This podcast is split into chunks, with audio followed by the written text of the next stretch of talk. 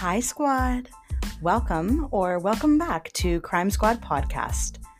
I'm your host, Natasha, here in London, Ontario. Crime Squad brings you weekly episodes about Canadian true crime cases, both solved and unsolved. This episode is part two of the series The Devil's Playground, which is about the Elgin Middlesex Detention Centre. This facility is in, yes, of course, as I mentioned last time, my hometown of London, Ontario, on Exeter Road. If this is the first episode you're listening to of Crime Squad podcast, stop immediately and go back and listen to part one, which was released two weeks ago. Then go back and listen to the very first episode of Crime Squad Pod and continue on until you're caught up. Hey, you never know unless you ask, right? A girl's gotta promote herself. Be sure to subscribe and rate Crime Squad podcast so you don't miss any of my weekly uploads. I will, of course, post media content related to this episode on my Instagram at Crime Squad Pod, as well as my website, which you can access through the link in my Instagram bio.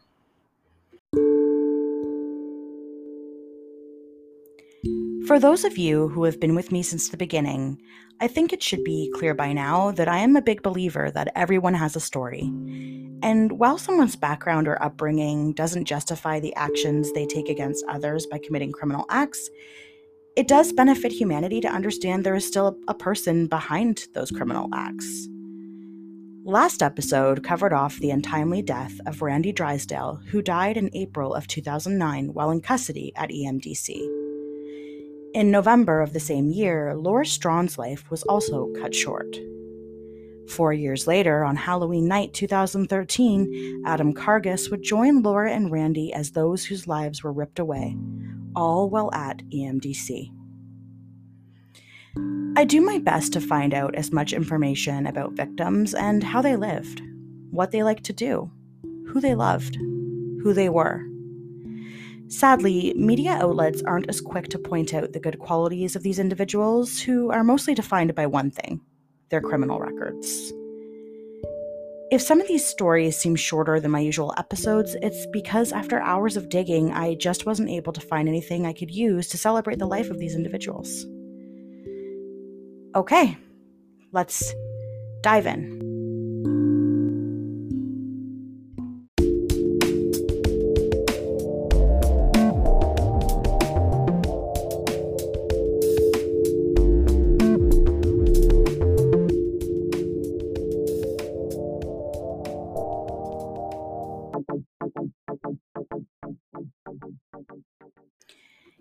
Patterson had a troubled life. Born in 1984, his childhood was reportedly a lot of being bounced around between foster homes. At some point in his life, he received a diagnosis of bipolar disorder. A person with bipolar disorder tends to experience moods in extremes. They can go from severe depression to episodes of mania. Manic episodes can be described as feelings of overwhelming joy, excitement, or happiness, a huge increase in energy with a reduced need for sleep, and reduced inhibitions. Not every person with bipolar disorder experiences the same symptoms with the same intensity. I was only able to find one photograph of Keith, and in it, he isn't looking at the camera. He looks lost in thought and is wearing an all black flat cap. He has a heart shaped face and an angular nose. He sports a neck tattoo, and in particular, this particular photo, his lips appear to be pursed. It must have been snapped at an inopportune time. Perhaps he was unaware.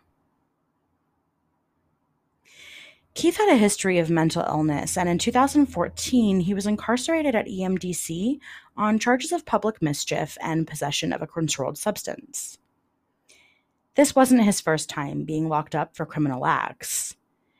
In fact, according to Keith himself, in a letter he wrote to Kevin Egan, a lawyer known for going against EMDC in various lawsuits, Keith advised he had been locked up at EMDC from December 2009 to May 2010 then again from November 2010 to January 2011.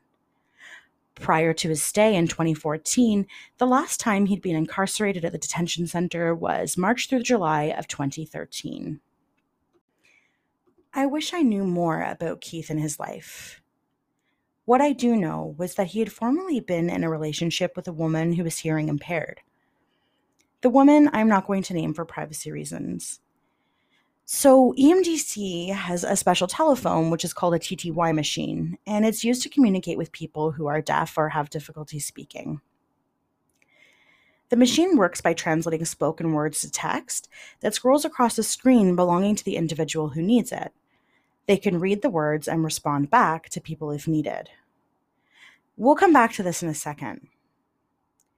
In 2014, Keith reached out to Kevin Egan, who at the time was leading a class action lawsuit against EMDC, alleging inadequate care among many other human rights violations. Keith wrote Kevin a letter on August 8, 2014, where he revealed he had been assaulted by other inmates over medication and canteen money at his previous stay in late 2009 through early 2010. He also alleged that at one point during another period of incarceration at EMDC, he was attempting to use the TTY phone to speak to his partner. Keith indicated that the operations manager choked him, slammed him into a wall, and punched him because he was irritated with the ongoing efforts to phone his family. Although the operations manager obviously denied this, Keith claimed the social workers at EMDC validated that Keith was not, in fact, lying. According to Keith, the operations manager then said, quote, I run the floor, not the social workers, end quote. In an effort to determine, excuse me, in an effort to undermine the conclusion they'd come to, Egan wrote back to Keith and provided him a form to fill out to join the class action suit.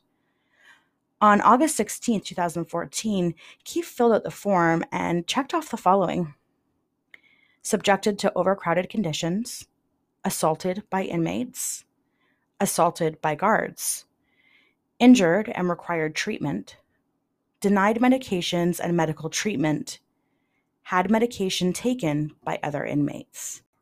Egan, knowing what he knows from representing various former inmates and their families related to complaints about EMDC, found Keith's claims valid.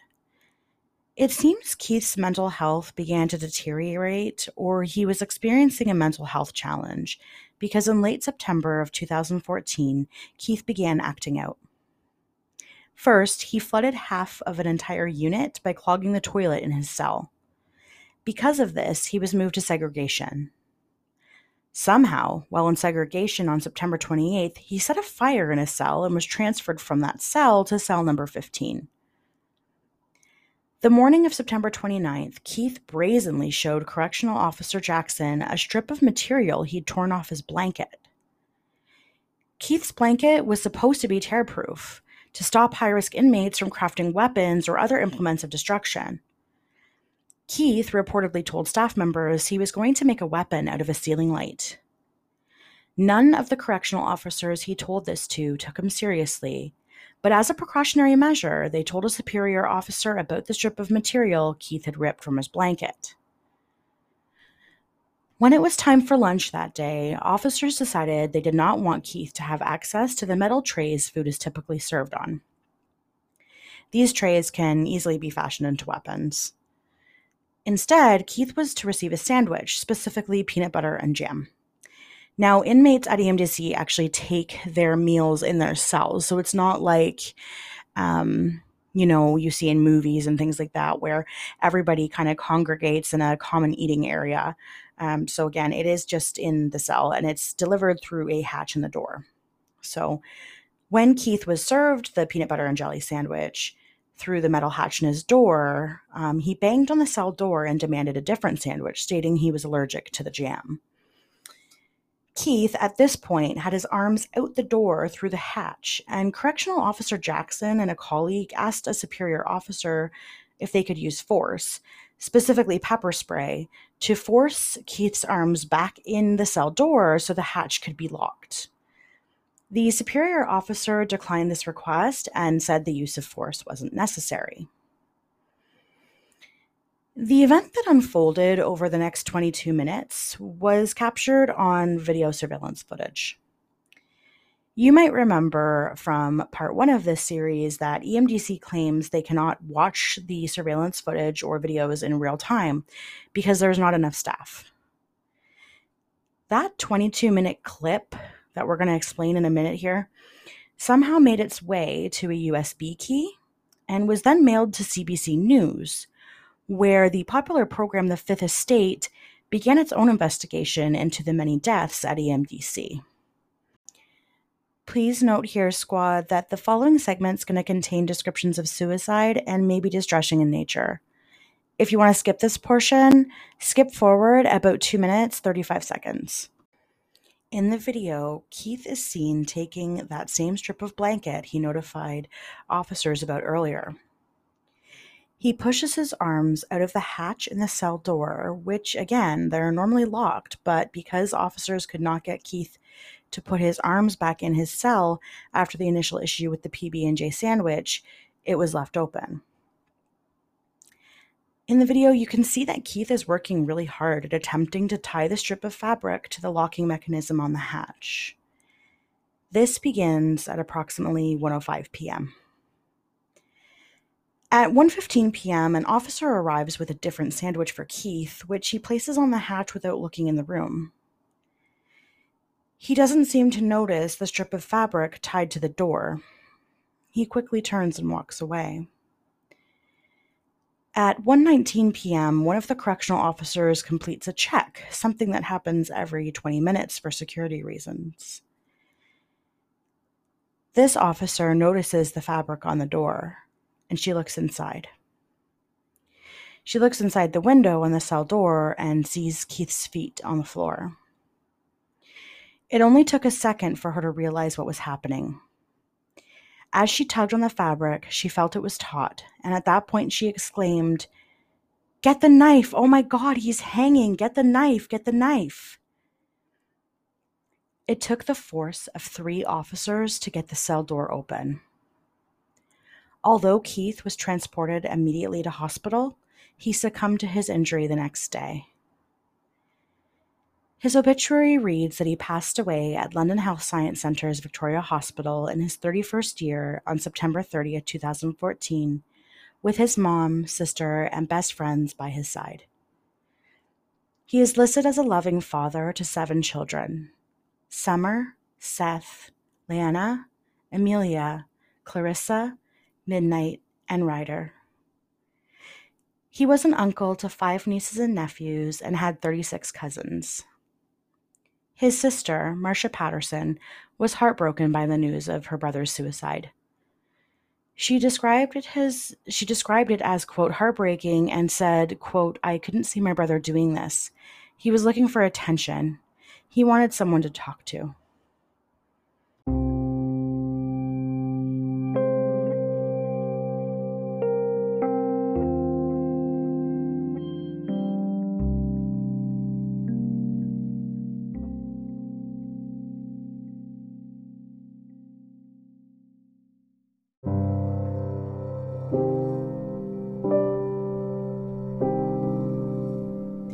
And yet again, we have to wonder why did no one intervene at EMDC when Keith was clearly suggesting violence? Why was he allowed to keep the piece of fabric he'd ripped from his safety blanket? What the hell happened here? This incident brought to light questions about mental health and suicide awareness training for EMDC staff. This is definitely a tragic story of someone who needed more attention than what he was given by correctional officers. Keith was practically begging for assistance, and it just wasn't there for him. On the day he died, officers found a note scrawled in his cell that can only be described as a crude suicide note. Amidst the other graffiti, Keith had scrawled, Keith Patterson, here today, gone tomorrow. Keith Patterson's death was preventable under the right conditions. Someone could have intervened and taken the strip of blanket away. Someone could have gotten Keith psychiatric help after he repeatedly caused disturbances in his cell. The list could go on. If Keith's death was preventable and that doesn't sit well with you, this next story will surely leave a pit of dread heavy in your stomach. Look at a successful person you know at least outwardly. To take a step back, look at someone who ticks all the boxes of success from society's perspective beautiful family, large house, college or university educated, a high paying job. Outwardly, these kinds of people project the dream. Everybody wants to be them or be like them.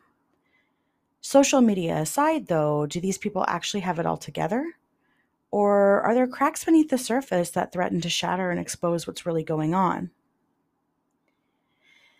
The thing is, if someone like Jamie High can wind up naked, incoherent, and dead in a jail cell, it could happen to anyone. What makes Jamie High so special? To so many, Jamie had a perfect life.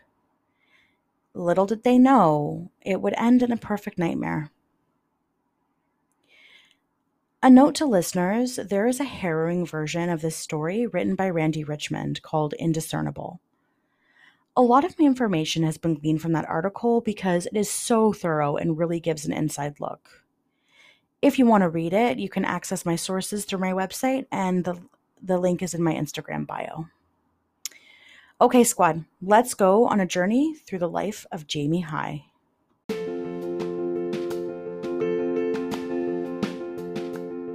Jamie was born and raised in a town called Dunnville. It's about 170 kilometers east of London, Ontario. And before it merged with Haldimand County in 2001, it was a town with a population of approximately 5,700 people.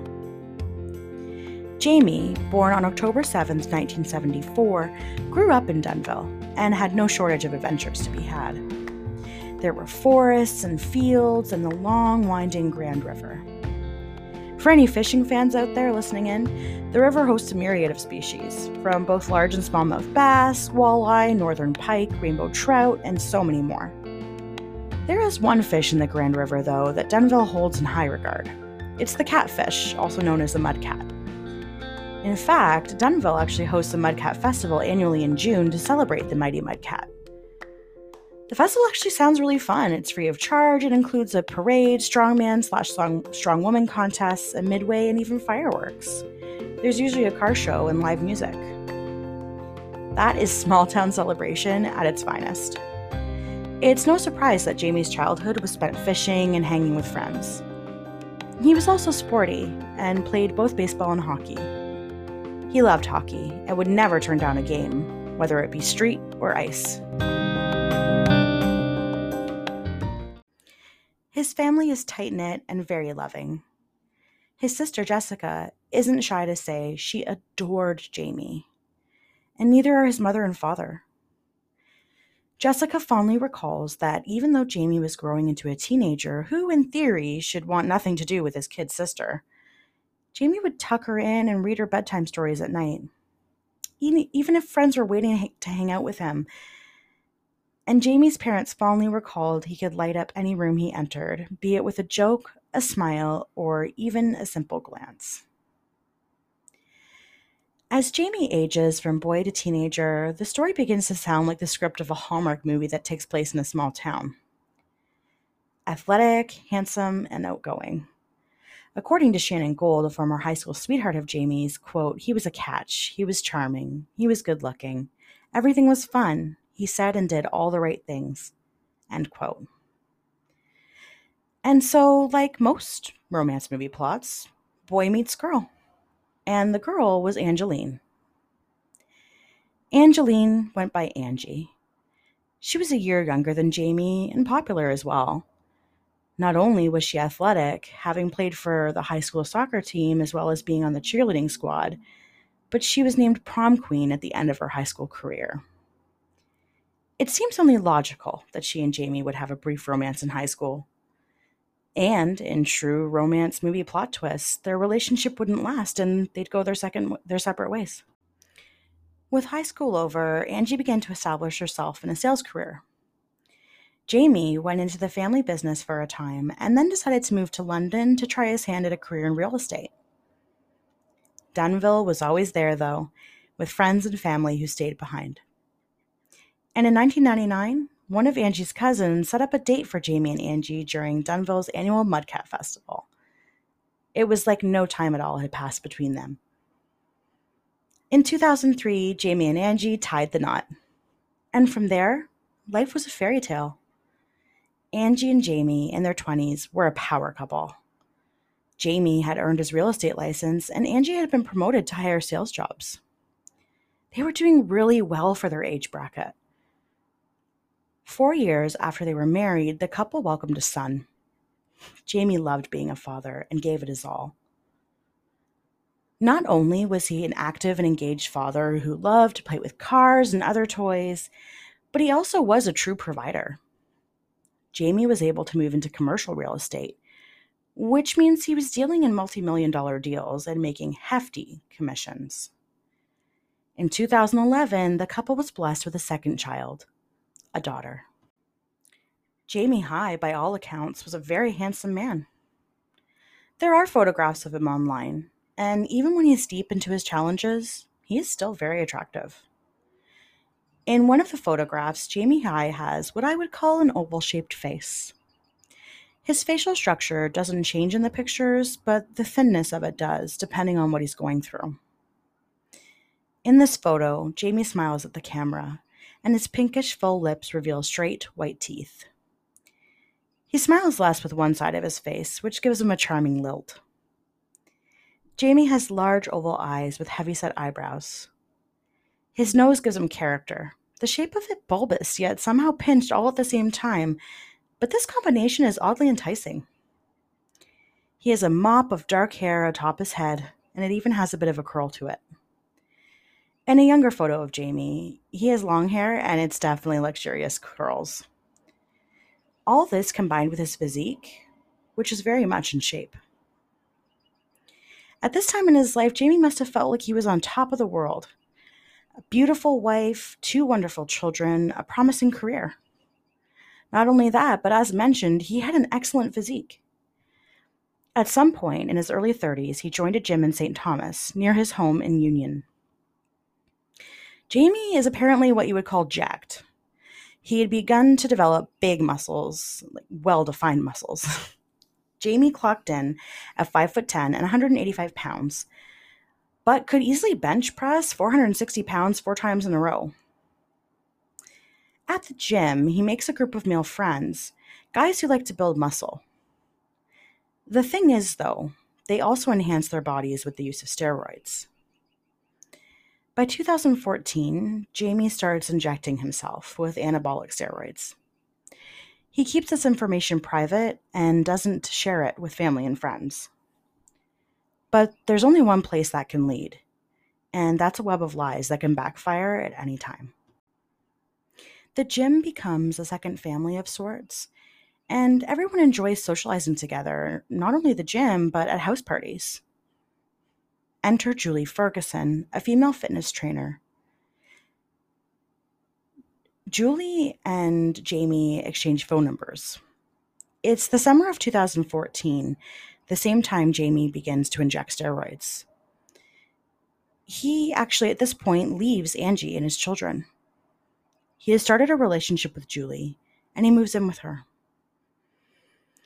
But this isn't the only thing going sour in Jamie's once perfect life. Though he has never been known as a big drinker, and was very health conscious with, with his constant working out, he began to smell of alcohol during the day. Friends and colleagues had a hard time believing this because Jamie had it all together. Though it might have seemed that way, the reality was things were slipping. He had lost on a financial deal, something that turned out very badly for him. It was actually in 2013 that people began to notice Jamie's change in personality. Jamie, once outgoing, now seemed withdrawn and solitary. His family offered him help, but Jamie said he'd be okay. But he wasn't okay. He was using alcohol to try to cope, but this was causing a larger rift between him and Angie.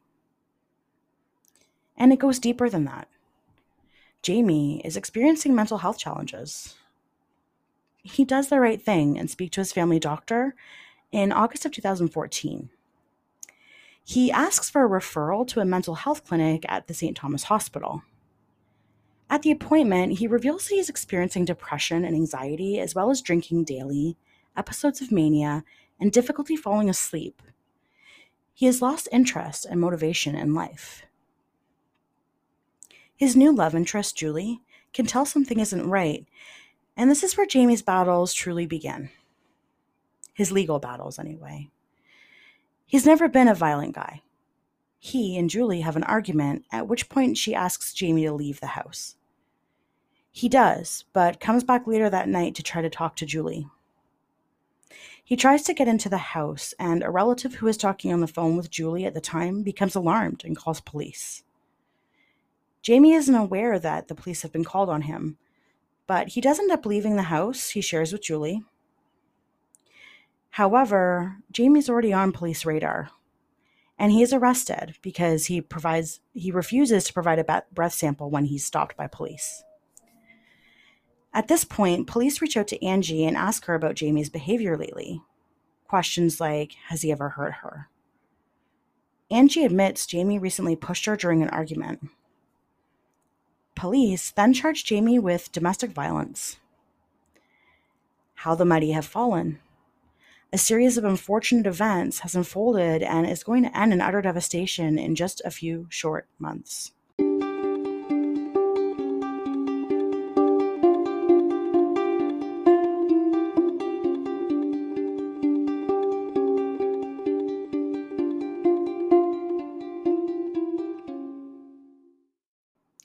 Jamie is remanded into custody at EMDC until he can have a bail hearing.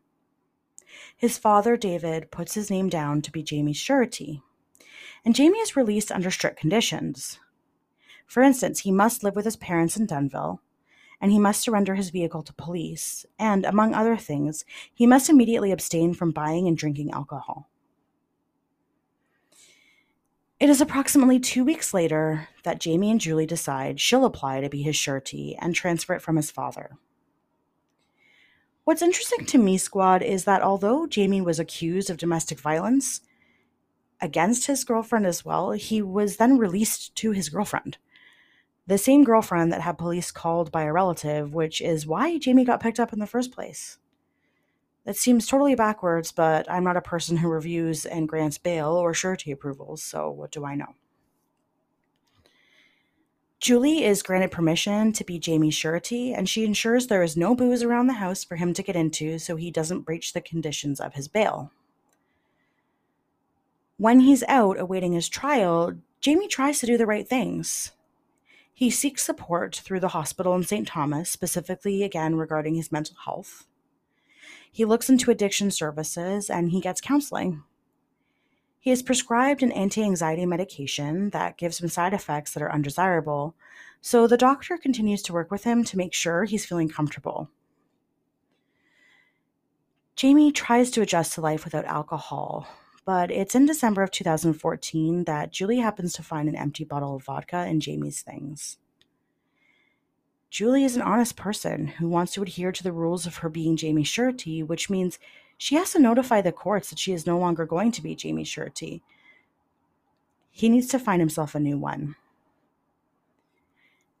Because of this, once Julie files that she is no longer his surety, there then becomes a warrant out for Jamie's arrest. He tries to hold it together by doing normal things. He signs paperwork from Angie related to their custody battle. He asks a friend to pick up clothes from her for him. He books a hotel room so he can have a place to stay. He contacts his friend, Dylan, and when Dylan arrives at the hotel and sees Jamie, he's concerned. He doesn't see the old Jamie he used to know the strong, confident, well dressed, coherent Jamie. Instead, he sees someone who he doesn't recognize and he wants Jamie to get some help. Dylan drives Jamie to the hospital in St. Thomas, where he checks him in as an anonymous patient, hoping this will prevent police from being able to find him while he gets medical help. After Jamie is assessed through triage, he is admitted to the psychiatric unit of the hospital. But somehow, police catch wind that Jamie is staying at the hospital and he's been admitted to the psych wing they arrive just after midnight the same night and take him into custody. They arrest him on December 21st and take him back to EMDC.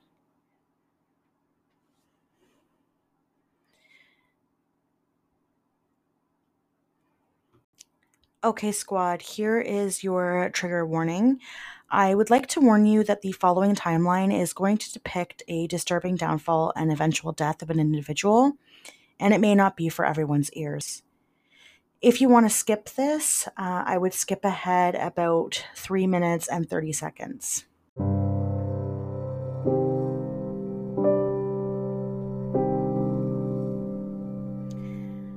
Let's go over the timeline as presented by Randy Richmond in the award winning journalist piece Indiscernible. On December 21st, 2014, when Jamie is booked around 2 a.m., he has an elevated heart rate. It is documented that he is acting bizarre and he is placed on suicide watch. I believe he was put into a segregation cell. By 3 p.m. that afternoon, Jamie complains that he is cold. He says he vomited his breakfast. He says he's been off his medications for five days, and he's talking about his anti anxiety medication. It is 24 hours later, on December 22nd, around 3 a.m., that Jamie says he isn't feeling well and that he had recently drank alcohol and was coming off the use of steroids. He asks for Tylenol, but it's unclear if this is ever provided to him. Later that morning, Jamie appears in St. Thomas Court, and counsel expresses concern about his state. The presiding justice of the peace tells EMDC Jamie should be placed in a medical needs unit and assessed by proper medical staff when he returns to the detention center. EMDC, however, does not have a medical needs unit, therefore, this does not occur. Throughout the day of December 22nd, Jamie stands naked in his cell. He is sweating profusely. By that evening, he is sent to the healthcare ward. He is presenting as extremely anxious, and the healthcare team attributes these symptoms to withdrawal from one of his anti anxiety medications. Later that night, Jamie is given his first and only dose of his medication. From this point forward, Jamie will go from someone who is aware and coherent to someone who appears to be suffering from extreme distress. On the morning of December 23, 2014, Jamie is observed pacing his cell, mumbling to himself, naked. He makes grunting noises, and healthcare staff checks him but determines he is okay, well enough to remain in his cell. Just minutes later, Jamie is lying on the cold, hard floor of his cell, still naked in the fetal position. He is babbling. He is incoherent. His pupils are tiny pinpricks. He is unsteady on his feet and taken to a video room for a court appearance. 10:20 a.m. Jamie leans on his bunk. 10 minutes later, he is again laying on the floor. Just 13 minutes later at 10:43 a.m., Jamie does not have vital signs. Staff perform CPR, but it is at 11:30 a.m. Jamie is pronounced dead.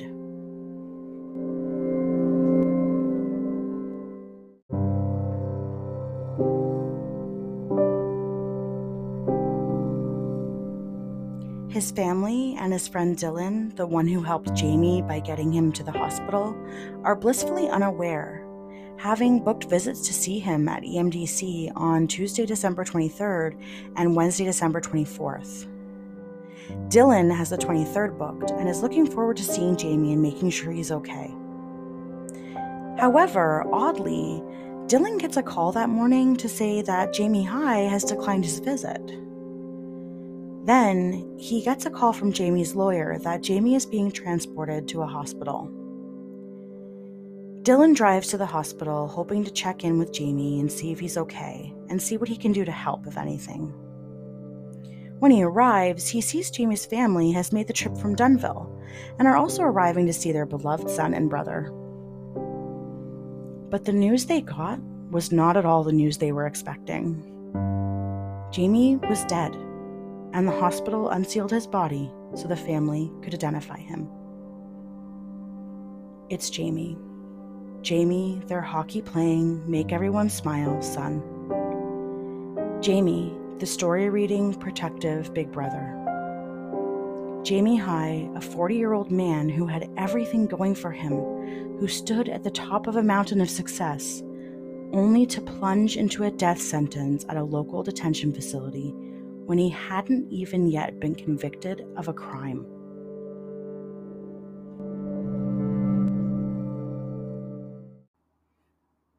Jamie's parents, siblings, wife, and the estate representing his children launched a lawsuit totaling $5.5 million against multiple agencies and doctors related to Jamie's death. The lawyer representing the family drafted in a statement of claim that, quote, Jamie's death was preventable and that if Jamie had received proper medical care and treatment, Jamie would have lived, end quote. The statement of claim alleges many things, but here are some highlights I would like to share. The St. Thomas Hospital failed to ensure Jamie received proper medical care. Nursing staff failed to advise police officers that they had to wait until the physician in charge cleared Jamie for release before officers took him out of the hospital. Little or no communication took place between nursing staff and police about Jamie's medication care or treatment. No one from police to nursing staff contacted EMDC to provide them with a file for Jamie regarding his health concerns, needs, care, or treatment. The province failed to ensure Jamie received proper care at EMDC. Despite inhibiting, exhibiting increasing signs of medical distress, at no point did High see a doctor while at EMDC, nor was he taken to hospital by staff. As I've mentioned before, it is easy to place judgment on these criminals that end up in jail. After all, you play with fire and you're going to get burned, right? But just try to think about this for a second. Jamie wasn't even convicted of a crime. He was in custody awaiting a surety or trial. And in fact, if Jamie was convicted of domestic violence, lawyers would not have sought jail time to begin with. And yet, Jamie was sentenced. He was given a death sentence, and he died naked, cold, and alone, unable to express himself. He tried to tell EMDC staff he needed help, but his cries went unanswered. Imagine your son, your daughter, your niece or nephew, your sister, your brother. Hell, imagine anyone you have any care for at all, someone you respect and admire, slipping a little in life, ending up at EMDC, and from there, ending up in the ground. Does it change your mind on the sentiment you play with fire, you get burned?